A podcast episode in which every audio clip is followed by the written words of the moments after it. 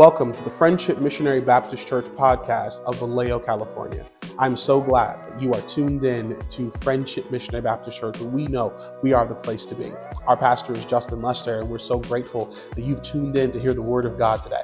The Word you're going to hear today is going to enliven you, to stretch you to be all that God's called you to be. We believe that God has called us as Christ led liberators to love Jesus, to heal people, to serve Vallejo, and to build community. You are in tune for a life changing word from God today.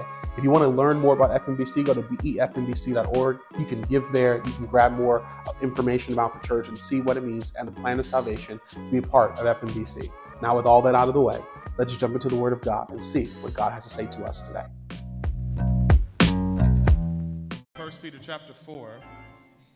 Hallelujah. When they saw that God keeps his word, they rejoiced. Even if that means destruction. 1 Peter chapter 4 says these words Therefore, since Christ suffered in his body, arm yourselves with the same attitude, because whoever suffers in the body is done with sin. As a result, they don't live the rest of their earthly lives for evil human desires, but you live for the will of God. For you've spent enough time in the past doing what pagans do, living in debauchery, lust, drunkenness, orgies, carousing, and detestable idolatry. They are surprised you do not join with them in their reckless, wild living, and they heap abuse on you.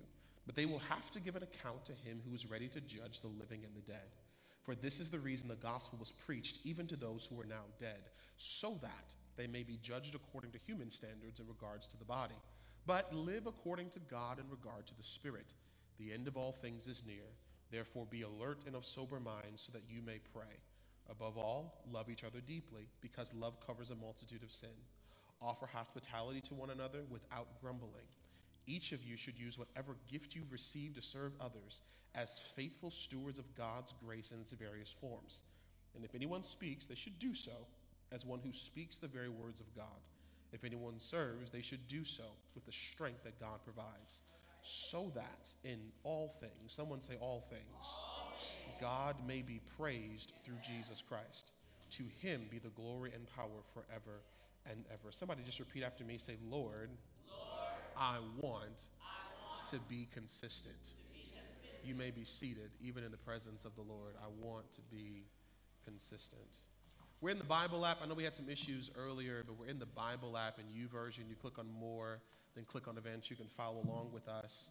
And uh, you can give anytime. Giving will be after our, sermon today, but you can give at any time online if you wish to. Thank you all so very much for your generosity to friendship here this morning. And to all of our e-church guests today, listen, um, Thursday at 7 o'clock on our Zoom room, uh, we will love to engage with all of our e-church members.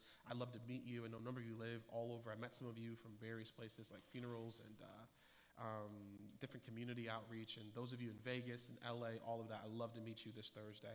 Let's jump into the Word of God today. So, First Peter chapter four. Remember, Peter is writing to a group of mature Christians to rebuild this community of Christians.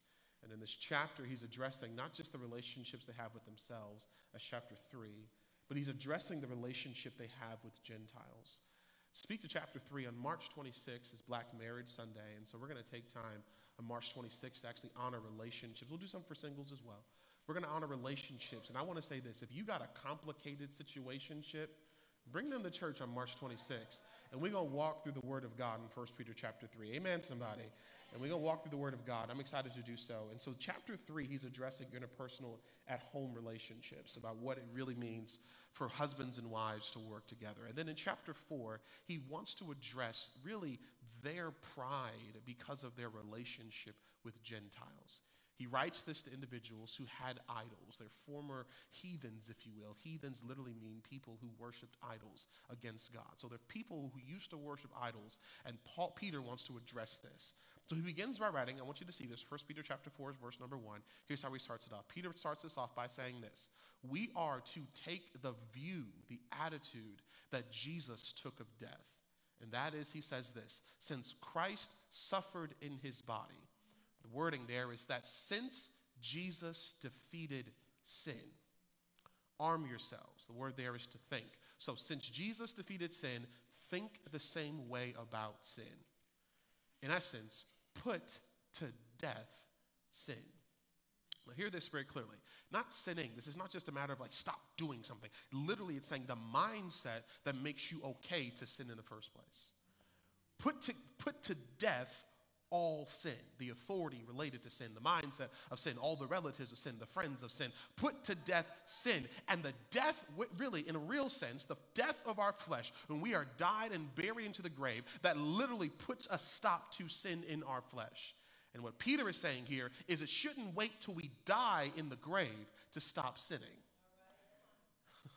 this is the same language that Jesus uses when he's on the cross and he says, Tetelestai, it is finished. He literally told sin, You're dead.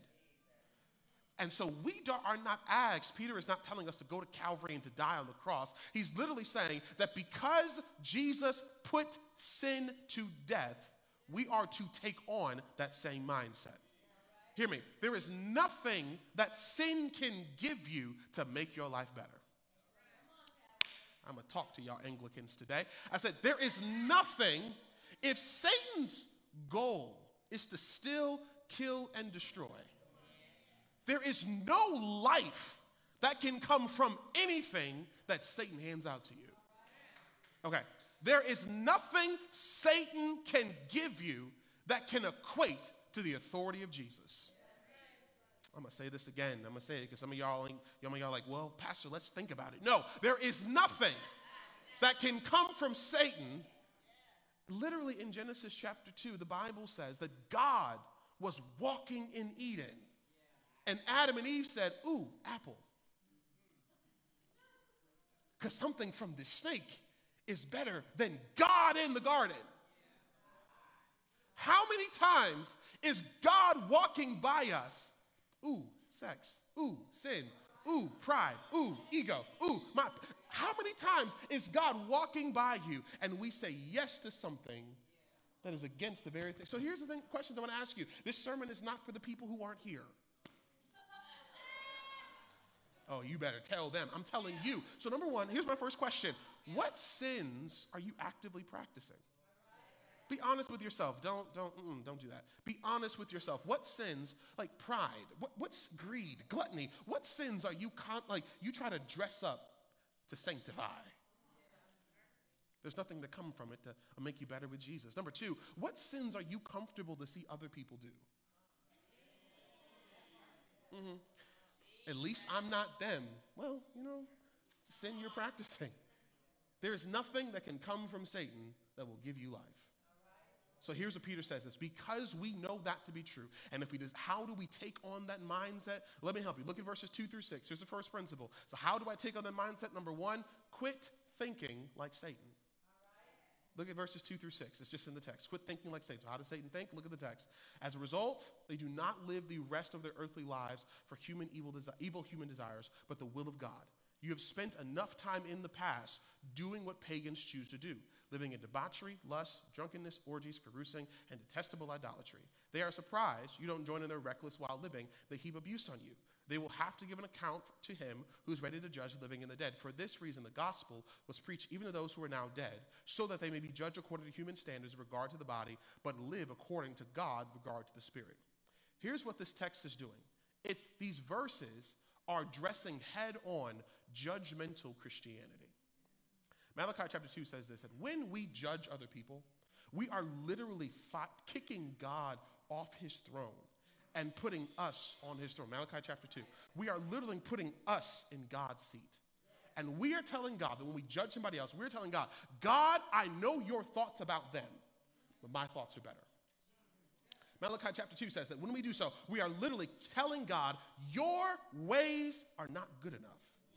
And when I judge someone, I'm telling God, God, I'll figure it out because you don't give them too much grace.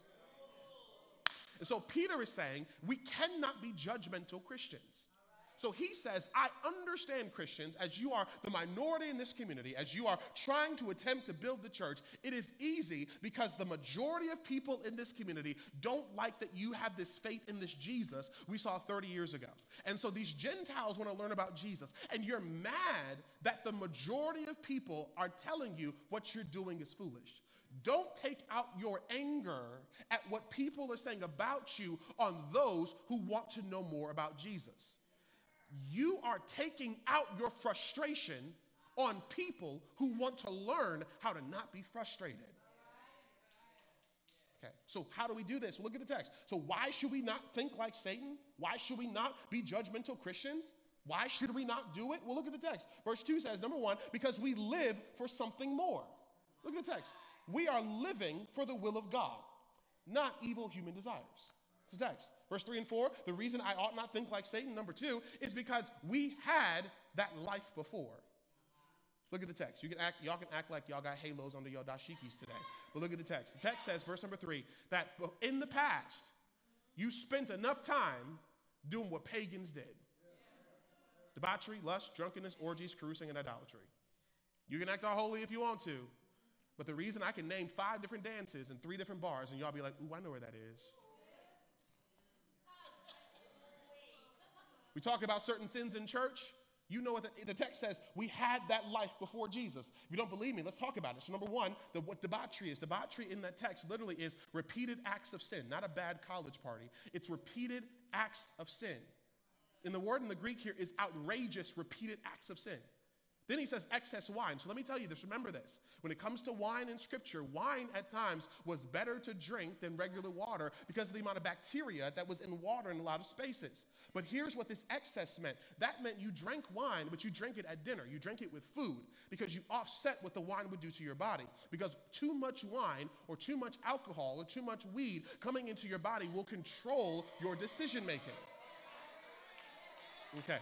So what they're saying here is you know what it's like to drink wine with a meal, but this is outside of banquets.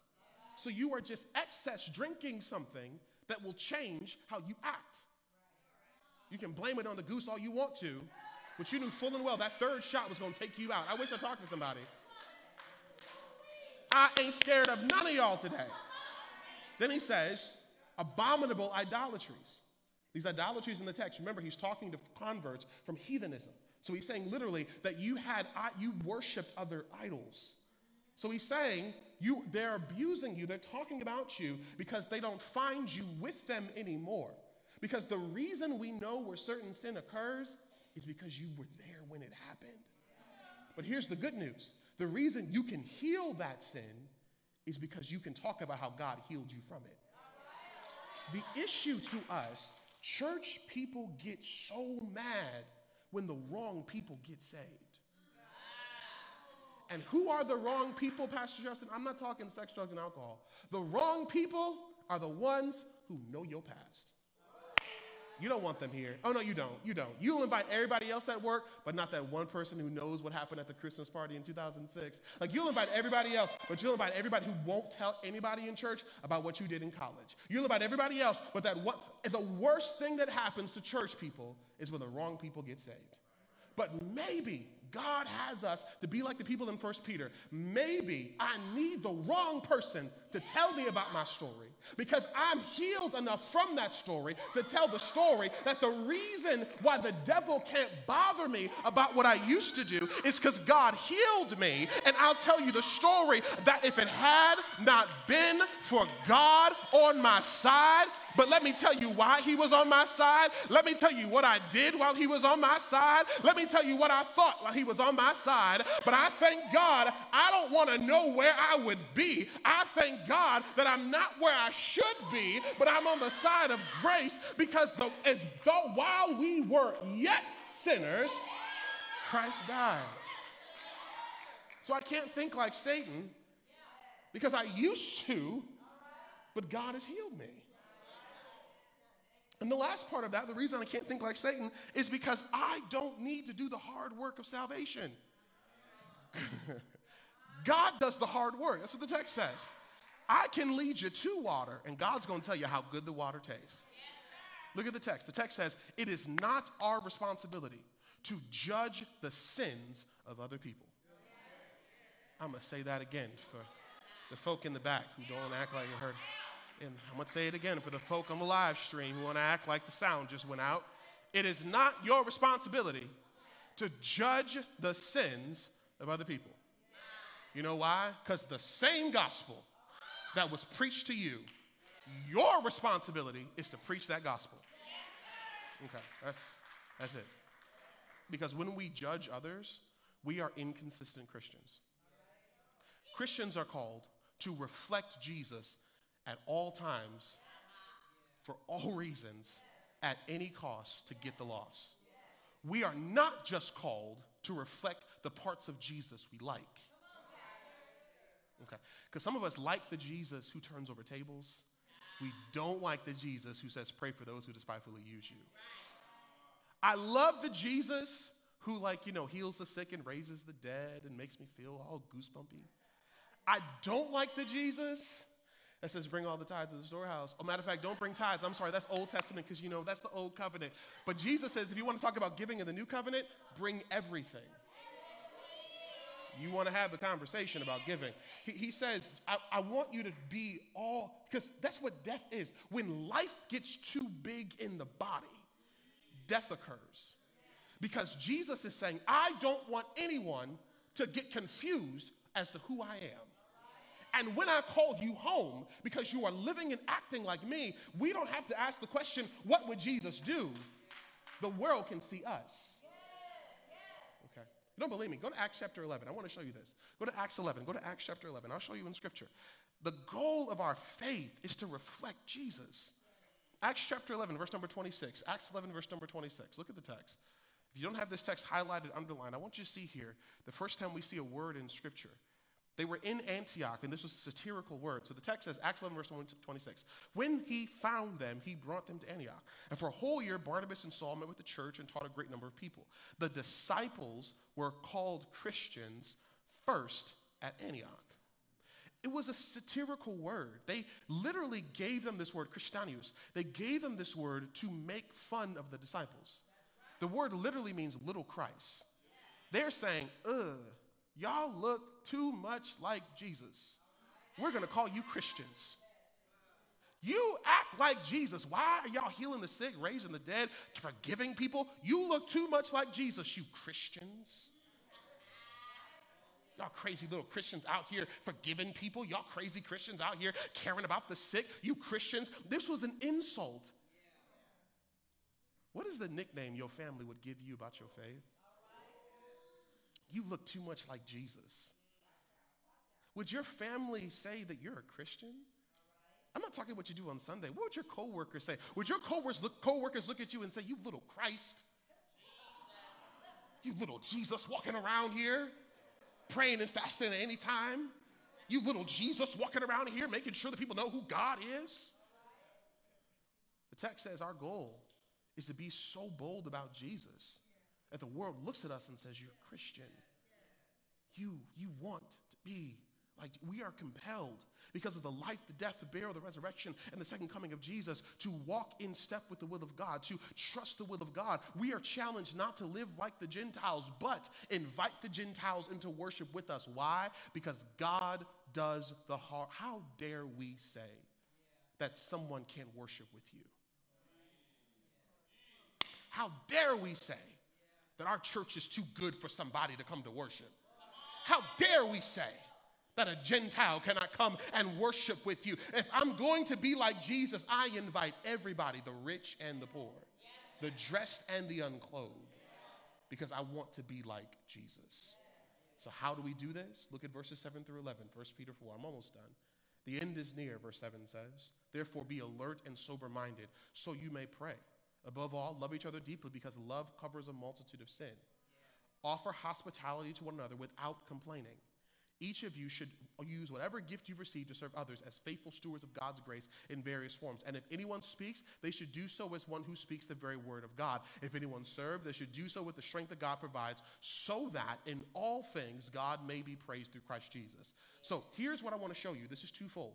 The reason we can be consistent saints and Christians. Number one, because we were consistent sinners. Okay. You were really, really good at sin. You cannot, you, I know, super safe. No, you're not. No, you're, you were really, really good we knew how to sin. We knew what to do to sin. We knew how to hide sin. We knew how to make sure sin tasted good. We could justify sin. You can justify gluttony all you want to. You can justify it, but you know full and well how to be a really good sinner. So I don't have any life coaching tips to give you about how to be a consistent Christian. You are a consistent sinner. So take what you did consistently in sin and give it over to Jesus. Okay, you know the time of week you have to give over to God. You, okay, we talk about gluttony, it's not just food. You know you sat down and watched the whole season of Real Housewives of Atlanta. Not just one episode, not just two episodes, but you got popcorn, sat down, gave eight hours to Real Housewives.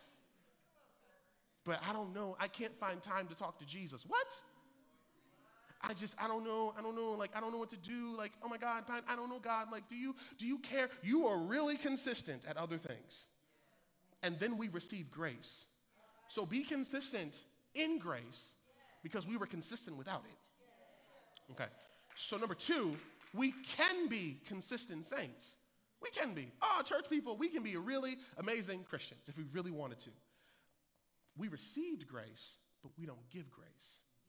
Because here's what First Peter says here's where we're consistent as Christians. We are really consistent in judging others, complaining, and harming people.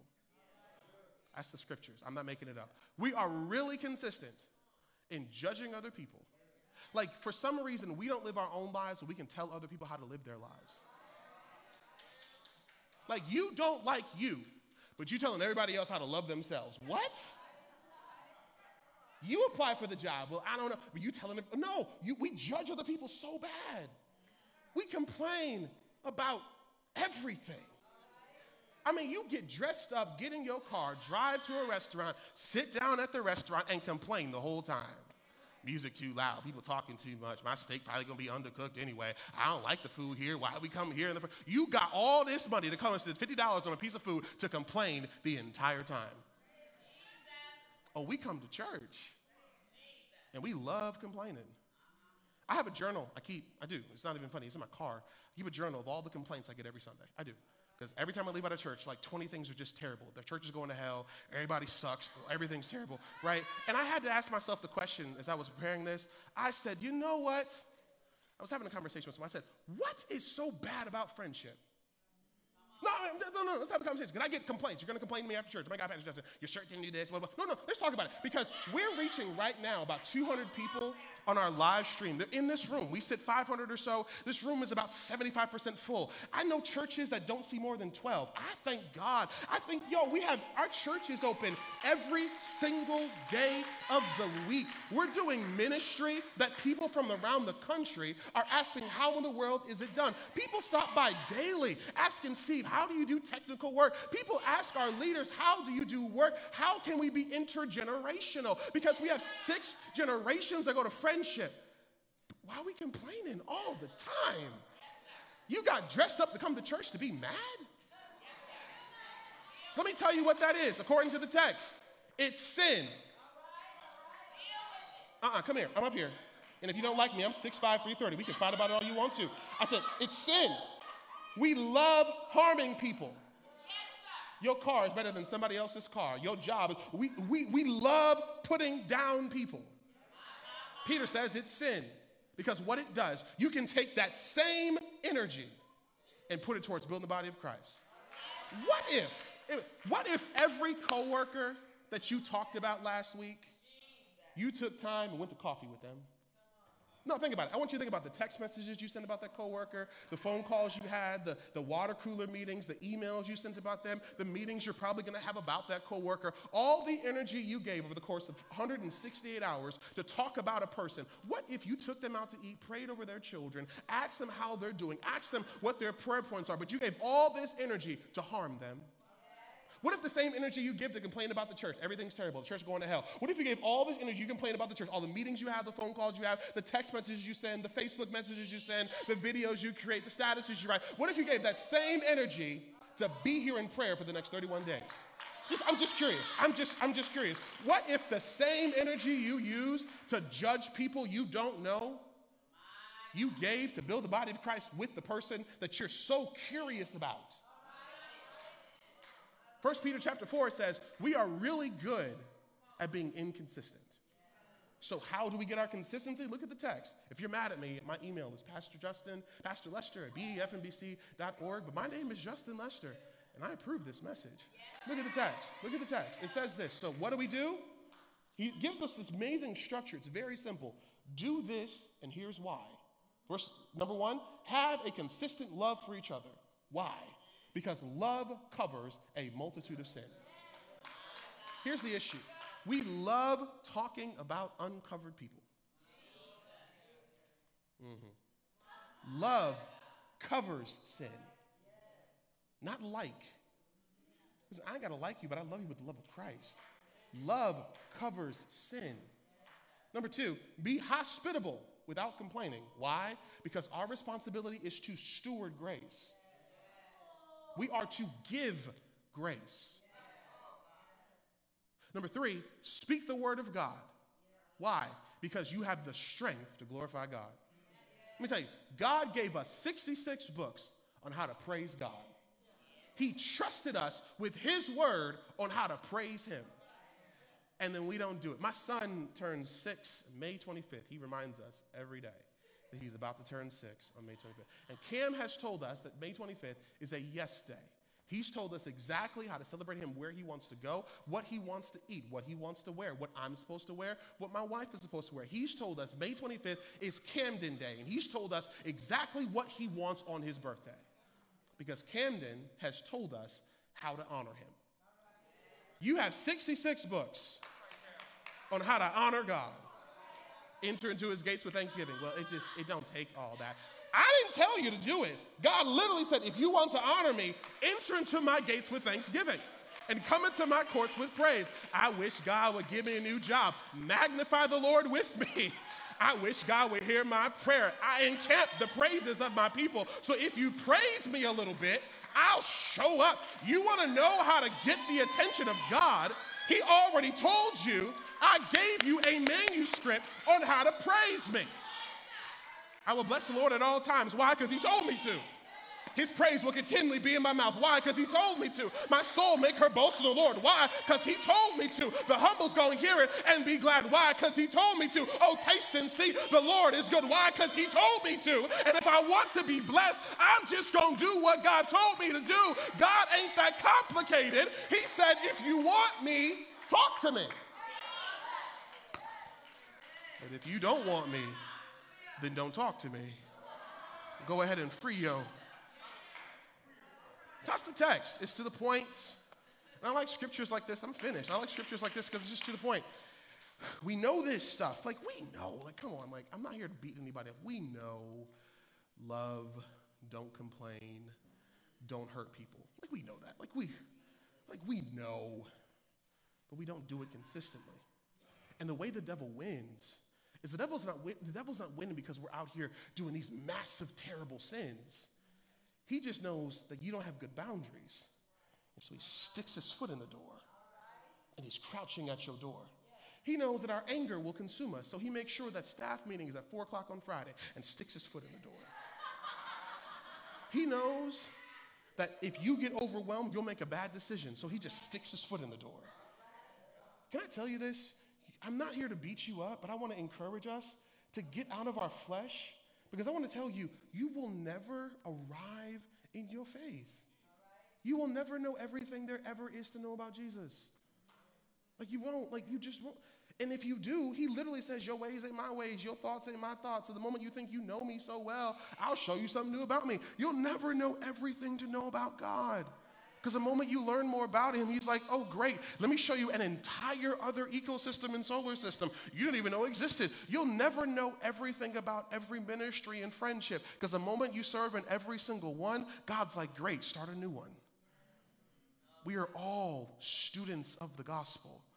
But our lack of consistency because we think we've arrived in our faith, our lack of consistency because I don't want to see grace at work, our lack of consistency because somebody sat in my seat, our lack of consistency because I don't want to read that book of the Bible, our lack of consistency causes us to think that we've arrived. And Paul says, let me tell you something, if there is one person in the entirety of all this thing who arrived, and tells you it doesn't matter, Paul says, let me tell you a story. Go to Philippians 3. I want you to see this. I want you to, I want to challenge this arrival in our faith. There is so much more about God we haven't accessed because we think we've arrived. My grandma put it like this because we smell in ourselves. Look at Philippians chapter 3, verse number 1. Philippians 3, verse number 1. I'm almost done. Philippians 3, verse number 1 says this Furthermore, my brothers and sisters, rejoice in the Lord. It is no trouble for me to write these things to you again. It's a safeguard, it's going to protect you.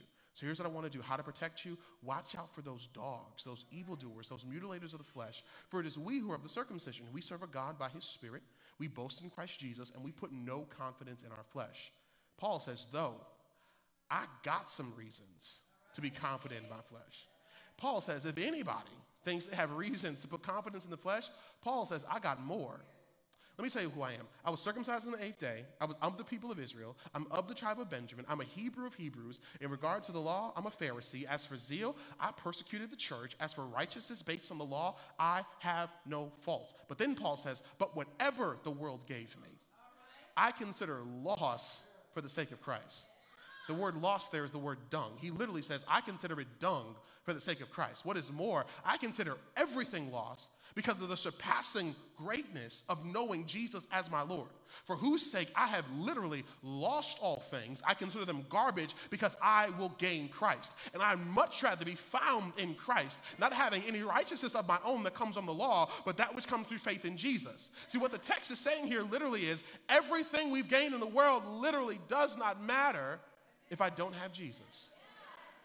And here's what I think a lot of us have done.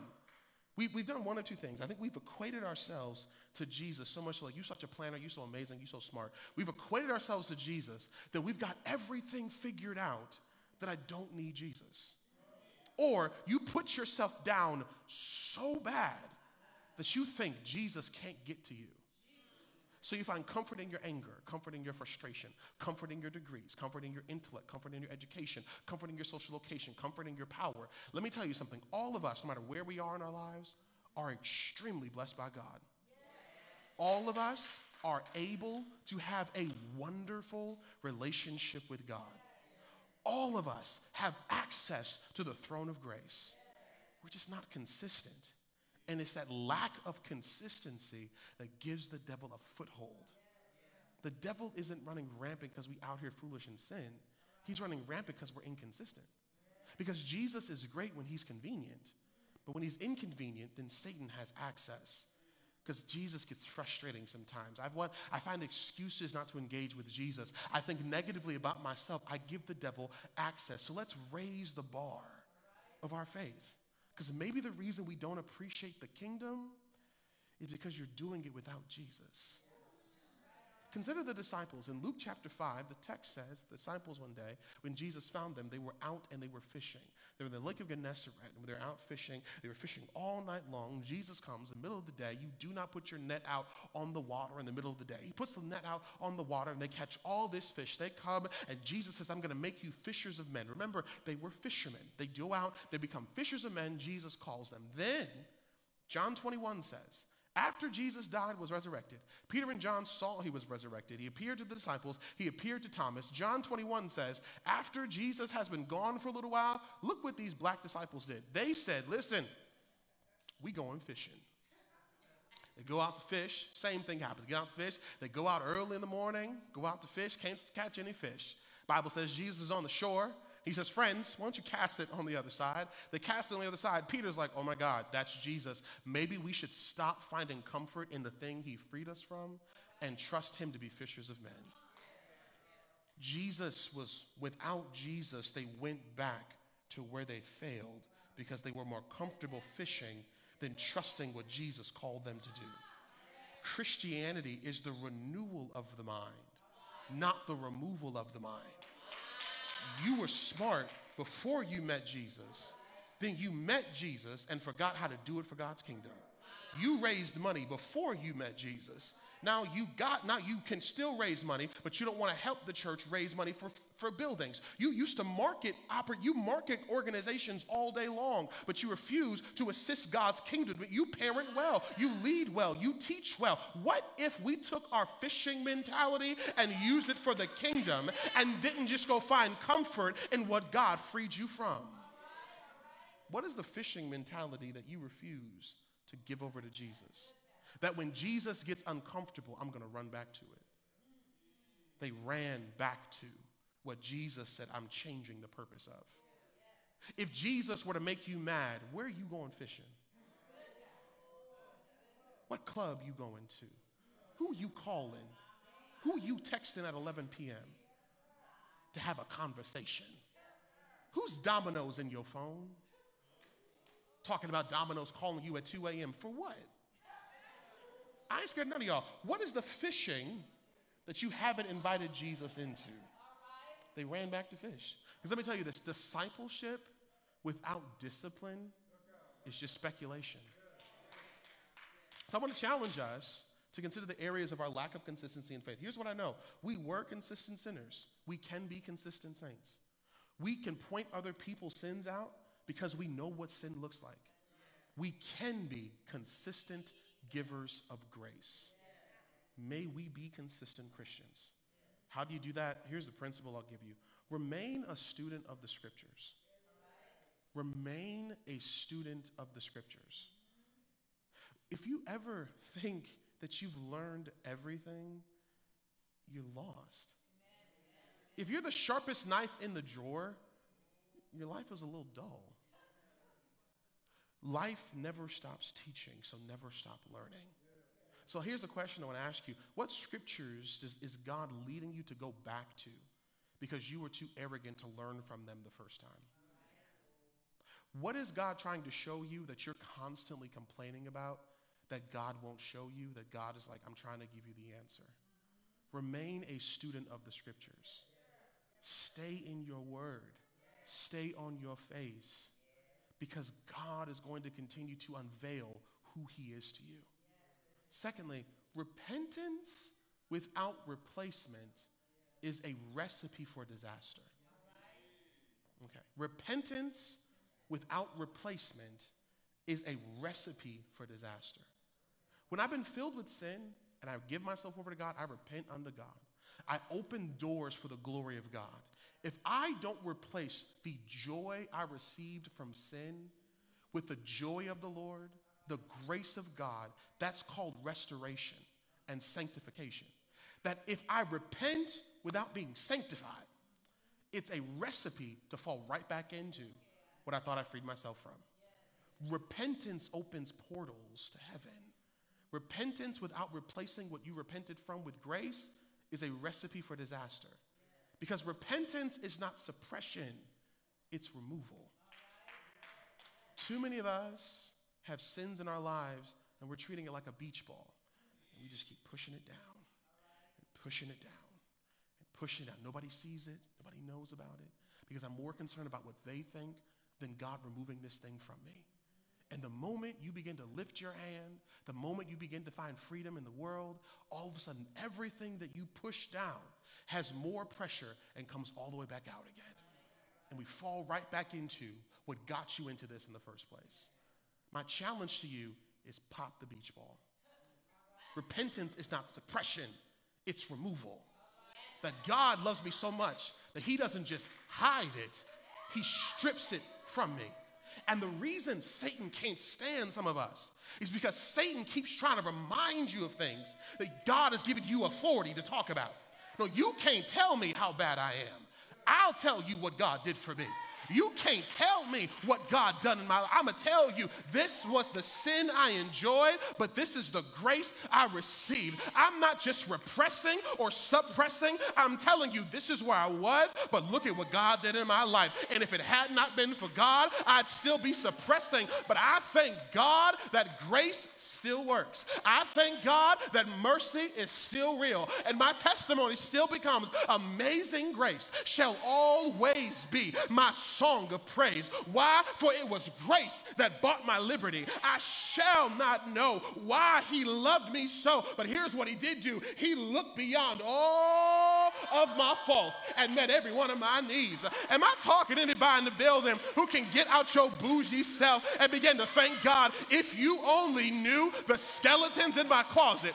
Matter of fact, some of you ain't got skeletons in your closet. Some of y'all open the door, you drop in bodies. But you can thank God that the same God that healed you before, I've got authority. And the reason Satan can't stand you is that he's got no authority over your story. So I ain't gonna shut up about my testimony testimony. God brought me out. God found me out. God brought me over. God brought me through. God healed my marriage. God healed my children. God restored me after abuse. God kept me from my past. So I give God glory every time I have a chance to because, baby, you just don't know what He freed me from. But let me tell you, He kept me in the midnight hour. He restored my mind when I lost my mind. So I refuse to give the devil power to make me shut up. I'm going to keep telling you this is how good God is. What sins in your life are you putting a band aid on? The God says, Oh, no, baby Papa, we're going to kill that thing, and I'm going to let you live to tell the story. Because the shout, hallelujah, some of us ought to have is that I'm alive to tell the story. Okay. If I hoop that, a whole bunch of y'all will be shouting. If I scream that, a whole bunch of y'all will be praising God. So I'm gonna say it again for the folk who know the truth. The truth and the shout I have is that I'm alive to even tell my story. Okay. Okay. I don't. Okay. I'm gonna tell you my own. I tried to kill myself twice. I'm alive to tell my story. Okay. Cancer should have killed you a long time ago, but you alive to tell your. I'm gonna keep going because y'all ain't getting it. That abuse should have killed you a long time ago, but you alive. You were in the hospital a long time ago. You know what alcohol did to your liver. You know what that cigarette did to your lung. But somebody ought to give God praise that I'm alive to tell my story. So this is my story. And this is my song. I'm praising my Savior. Don't tell me to shut up because I'm praising my Savior. Do you know what God did for me? He brought me out, He set me free. Blessed assurance. Jesus is mine. Oh, what a foretaste of glory divine. I'm an heir of salvation. I've been purchased by blood, born of his spirit, washed in his blood. So don't you tell me not to praise him. Perfect submission. All is at rest. I and my Savior am happy and blessed. Watching and waiting, looking above. Don't you ever let somebody tell you your story doesn't matter. Do you know what I went through for these scars? Do you know what I overcame for these scars? I'm gonna tell you, God will heal messed up marriages. God will heal messed up children. God will heal messed up homes. God will restore messed up churches. God will restore messed up schools. God will restore messed up people. And I'm a witness that God will restore you.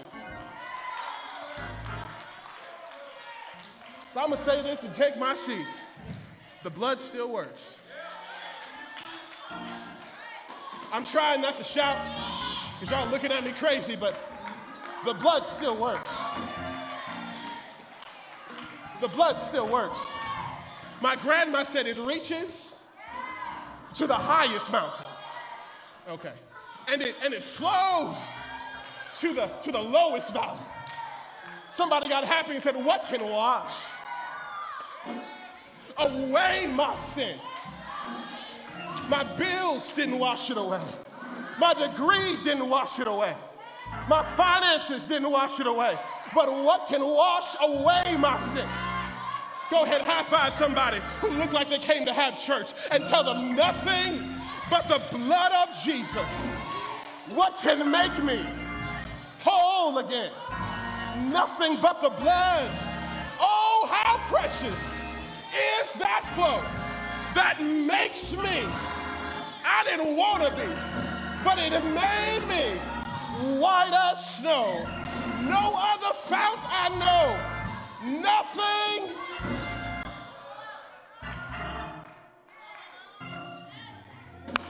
I wish I had a church that could shout on the blood. I wish I had a church that would shout on the blood. I ain't got nothing else to give you. I wish I had somebody that can thank God for the blood. Thank Him for the blood. Thank Him for the blood. Thank Him for the blood. Thank Him for the blood. Thank Him for the blood. Thank Him for the blood. Thank Him for the blood. Thank Him for the Thank him for the blood. I'ma stay right there. The choir done said sing hallelujah, but I wish I had somebody who can thank him for the blood. Thank him for the blood. Thank him for the blood.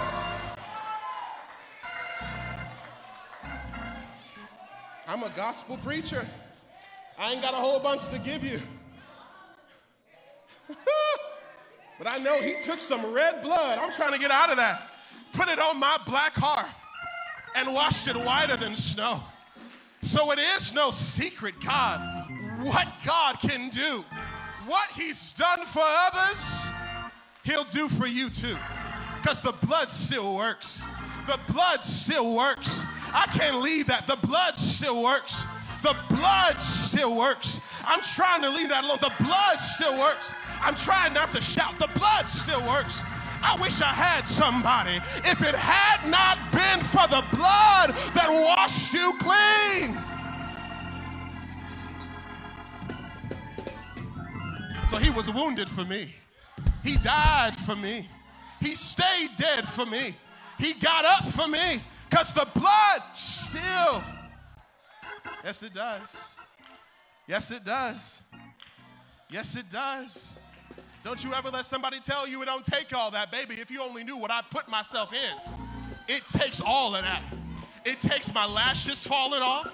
It takes my heels breaking sometimes. It takes me sweating through suits sometimes. Because, baby, if you were in the hospital with me, you shout for me. But since you weren't there, I'll shout by myself. Because when I look back over my life and see how God brought me out, I've got to give God praise that the blood still works.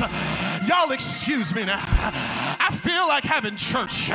And if you don't want to have church, forget the bougie folk. But where my party people at who got a testimony on the inside that the blood still works. I'm trying to leave that alone. But I wish I had somebody who knows how bad your past was. I can thank God that He covered you up. Yes, He did. And every once in a while, I take a look under the covers and I thank Me.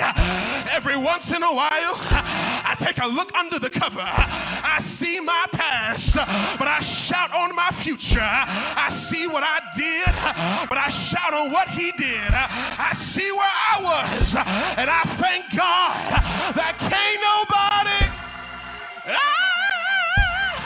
Do me like Jesus. Can't nobody do me like the Lord. Is there anybody that can help me close this sermon and stand on your feet?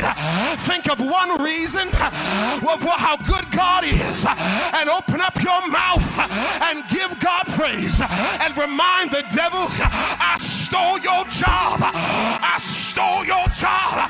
You are a bad worship leader, but I stole your job and I got a praise on the inside that I can't keep to myself. Is for what he brought you over and what he brought you through, how he brought you out? Say it! Say it! Say yeah! Now clap your hands uh, like the devil's heads between your hands. Uh, Clap your hands uh, like the devil's heads between your hands. Uh, Say it! Yeah!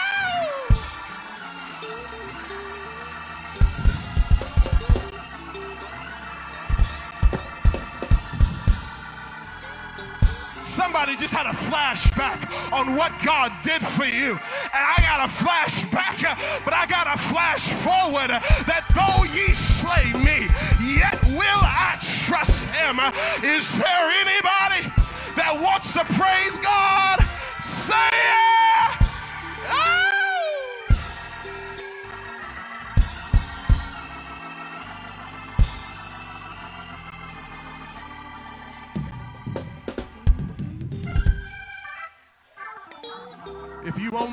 You only knew, if you only knew If you only knew, if you only knew, if you only knew, if you only knew, that weed should have killed you, that fentanyl should have destroyed you, that alcohol should have destroyed your liver, that sex should have gave you AIDS, that STD should have killed you, that adultery should have destroyed you, that job loss should have took you out, COVID should have killed you. But these are they that have overcome by the blood of the Lamb and my testimony. Say it!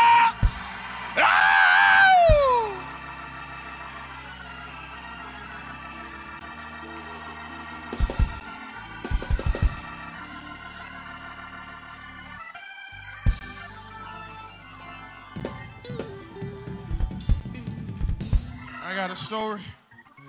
You got a story. But the devil ain't gonna tell my story for me. The devil ain't gonna tell my story for me. Well, I'm gonna tell it by myself.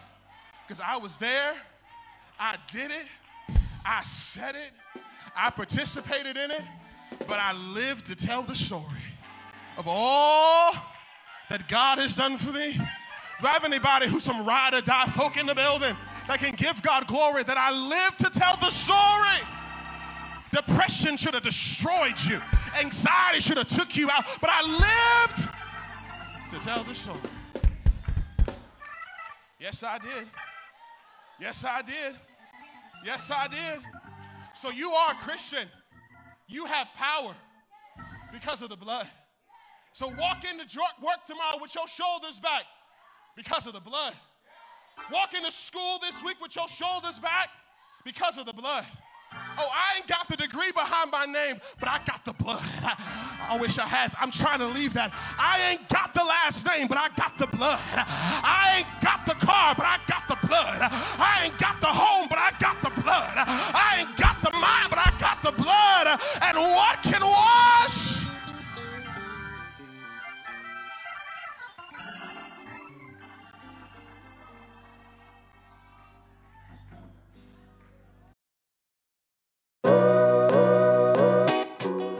Well, thank you for listening to the FMBC podcast. We pray the word of God reached you where you are to bring you where God needs you to be. If you're listening to this today, you don't have a relationship with Christ. We want to take a moment to bring you through the ABCs of salvation. ABCs of salvation are simply admit, believe, confess, and demonstrate. And then we'll pray the prayer of salvation. Are you ready? First of all, we admit. We admit that we are sinners. We admit that we are sinners. That means I've done something or I am someone who's far from God. Sin is not this whole thing of sex, drugs, and alcohol only. Sin is literally saying, This is what has distanced me from the love of Christ. Today, I'm admitting that I've distanced myself from Christ's love, and I want Christ's love in my life. Then, number two, I admit and I believe. I believe in Christ. I believe that Christ can cleanse me of all unrighteousness and all of the sin in my life. And if you believe that, then thirdly, we confess. We confess our need for God. The writer of Romans tells us we confess with our mouth and believe in our hearts the Lord Jesus, we are saved. And today, if that's you confessing that, we are excited for you. And lastly, you demonstrate that. You demonstrate that the act of baptism and becoming a part of a local church to grow and bloom and blossom to all God's called you to be. Allow me to pray for you if you are going down the steps of salvation. Just simply repeat after me. Say, God, I come in Jesus' name. I admit I'm a sinner. I believe that you are God. I confess my need for you in my life. And today, I will demonstrate that by giving my life over to you. Use me in your service, and I will be there with you. It's in Jesus' name we pray. Amen. I'm so excited. If you pray that prayer for the very first time, it's called the prayer of salvation. We would love for you to be a part of the work that God is doing wherever you are. If you're in California, we'd love for you to be a part of Friendship Baptist Church. And if you're across the country, we'd love for you to be a part of whatever church you're a part of. No matter where you are, no matter what you do, we want you to be saved and be connected to the Lord Jesus Christ. If you're interested in learning more about friendship, go to our website, befmbc.org.